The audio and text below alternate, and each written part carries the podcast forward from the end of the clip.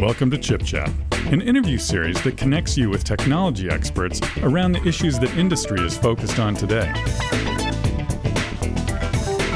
And now your host, Allyson Klein.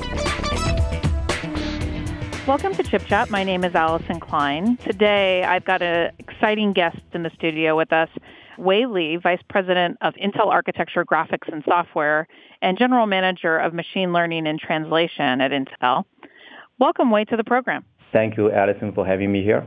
So, Wei, why don't we just get started and talk about your role as it relates to AI at Intel and what your organization is chartered to drive for the company? So, I'm from the software team inside Intel. The particular group is Intel Architecture, Graphics, and Software. So, actually, within that group, we have a chance to work with a lot of other people, including the hardware architects so we help them design the hardware specifically for AI. And on top of this, my group's job is to make sure software is very well optimized on Intel platforms. Now, Intel has been making a lot of strides in AI over the past few years. Our focus extends from hardware optimizations to software optimizations and from edge to cloud. What would you say is the guiding principle of our engagement with AI? And what are we expecting from a standpoint of broader utilization of AI capabilities across data centric workloads as we move forward? So, Intel, our strategy for AI is to provide the best portfolio for our customers. And we are in the scale business, particularly our Xeon is everywhere whenever you have a data center, you have a cloud, you have Xeon inside. So people have access particularly to Xeon. And on top of this, we are also developing special accelerators for AI, particularly for deep learning, and going all the way from the edge side to the cloud side. And as low as something like a VPU, visual processing unit, where you can have very low power, you know, somewhere in the one to two watts, and that can be used for doing computer vision at the edge side. On the server side, we're doing not only CPU, we're also doing special accelerators for both training as well as inference. So our footprint is very large. As a big company like Intel, we are reaching all over the place here. Now, we have a number of different solutions in the market. It seems like we've got a common focus on ensuring that developers have tools to utilize our underlying infrastructure across all of those environments, as well as a consistency in terms of the types of capabilities that we're delivering in terms of integrated technologies on the processor. Can you tell me about how we're addressing that consistency in tools and capabilities from a software perspective? Software plays a key role in terms of artificial intelligence here. And for AI, what we want to make sure here is not only software is very well optimized on each platform, but we also want to make sure when people move from one particular platform to another Intel platform, we see a consistent experience. And that happens at different levels. At the highest level, luckily for something like deep learning specifically, the industry has designed something like deep learning frameworks. So if people using the same frameworks, for example, PyTorch or TensorFlow, they can move easily from one architecture to another architecture. So that makes it much easier for people to try different platforms and try different solutions. Even underneath that, what Intel is trying to do is to provide a consistent interface across different levels. So for example, even for people who are developing these frameworks, we want to make sure we have a consistent, let's say, library interface between the different architectures as well. We want to have a consistent language people can use for different platforms and the tools. And so we're looking at building a software stack that can go across multiple platforms here.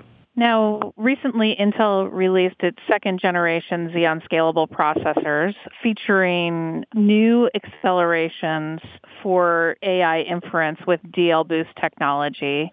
What does this technology bring to developers, and how are you working with this technology to deliver more capability to AI applications? So, this technology brings something very exciting, particularly for deep learning inference. So, DL Boost is designed to speed up deep learning inference. On the inference side, quite often people want to use low precision. For example, instead of uh, using 32-bit, they wanted to use 8-bit. And by doing smaller, lower precision, you can speed things up very significantly. So what we have been doing here is to utilize this technology inside the software we've been optimizing and enabling. And we have seen very significant performance improvement using deep learning boost, particularly across multiple frameworks. I think we, as Intel, we are probably the only one who's been enabling the low precision INT8 in multiple frameworks here in the industry. We also have been enabling in DL Boost across different topologies as well, uh, ranging from computer vision, natural language processing, all the way to something like recommendation system and reinforcement learning. So there's a wide range of things we're being able to use DL Boost to get better speed up here.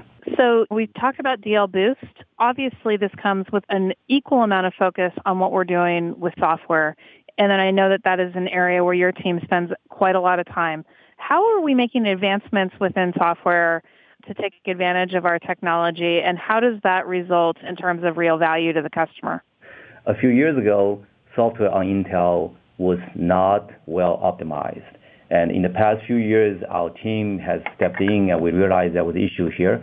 We optimized the open source software and uh, achieved very, very large performance gain. Because of the significant performance we're getting out of software, we are contributing to the generation to generation performance gains, particularly from Cascade Lake. So for example, on Cascade Lake, when you compare the performance on Skylake at its launch, we're getting as much as 14x performance gain on Cascade Lake, depending on the particular SKU you have. What has the response been from the software uh, community to this technology, and how are we ensuring that developers will have access to its capabilities? The response from the community has been very positive. From customer perspective, it's actually very simple because we have done the work of leveraging DL Boost inside the frameworks. So for customers, frameworks, for example, TensorFlow, PyTorch, we also have the, our own inference toolkit called OpenVINO or DLDT. And with the set of software we have, a customer does not have to understand how the underlying implementation works. All they need to do is in the application, they can just integrate that capability by using the tools we have, by using the frameworks we have optimized this product comes into the market as we see some changes in deep learning as a whole. Can you tell me about where you're seeing deep learning evolving and what that means from a standpoint of the underlying infrastructure requirements moving forward? So deep learning has been evolving very, very quickly. It's a very dynamic field. A few years ago, when deep learning had the breakthrough, the classical example people were using there was image classification. Now, if you talk to a cloud service provider, the number one application is something called recommendation systems. If you think about large cloud service provider, they want to be able to rank their advertisement, they want to be able to rank their recommendations. So that particular capability is very different from the image classification here. And we also have been seeing other application domains, for example, natural language processing, where people will be able to use deep learning for autonomous driving, for playing chess. They're using reinforcement learning. So the field is getting broader and broader. And that's exciting to design specific chips for accelerating the individual domains, but also is more challenging to have a special purpose only targeting a very narrow niche of deep learning. And uh, CPU has advantage because we are general purpose. We are much more capable of handling all kinds of workloads coming in here. So it's the natural evolution of deep learning is very good for something with a general purpose CPU plus uh, AI capabilities. What else are we bringing to future platforms, and how does this comprise a larger strategy associated with integrations of AI acceleration into Intel technology? On the CPU side, it's a general purpose platform, but we continue to add specific features for AI. And in the last generation, we added something called AVX512 that can do multiple instructions in parallel. And in the current Cascade Lake generation, second generation, we added CPU support for integer 8. And then going forward, in the next generation, we are also going to add BeeFlow 16, that's going to be very critical for deep learning training. So in the product line, even though it is designed for general purpose, we're adding quite a bit of deep learning capabilities here. And that's very important for Intel because if you look at the overall portfolio, our CPU is one of the key components in terms of doing AI, in addition to the other special purpose accelerators that we're building here. I know that many have expressed interest in learning more about the technology. Where would you send them for more information and to engage the Intel team? So Intel has a specific website called intel.ai, and you can find a lot of interesting information about Intel strategy, Intel products, as well as Intel software available on their website. Fantastic. Well, thank you so much, Wei, for taking some time out of your day to join us on Chip Chat. It's been a real pleasure. Thank you, Allyson. Visit ChipChat online at intel.com slash chipchat. And for more information on data center technologies, visit intel.com slash big data, intel.com slash cloud, and intel.com slash data center optimization.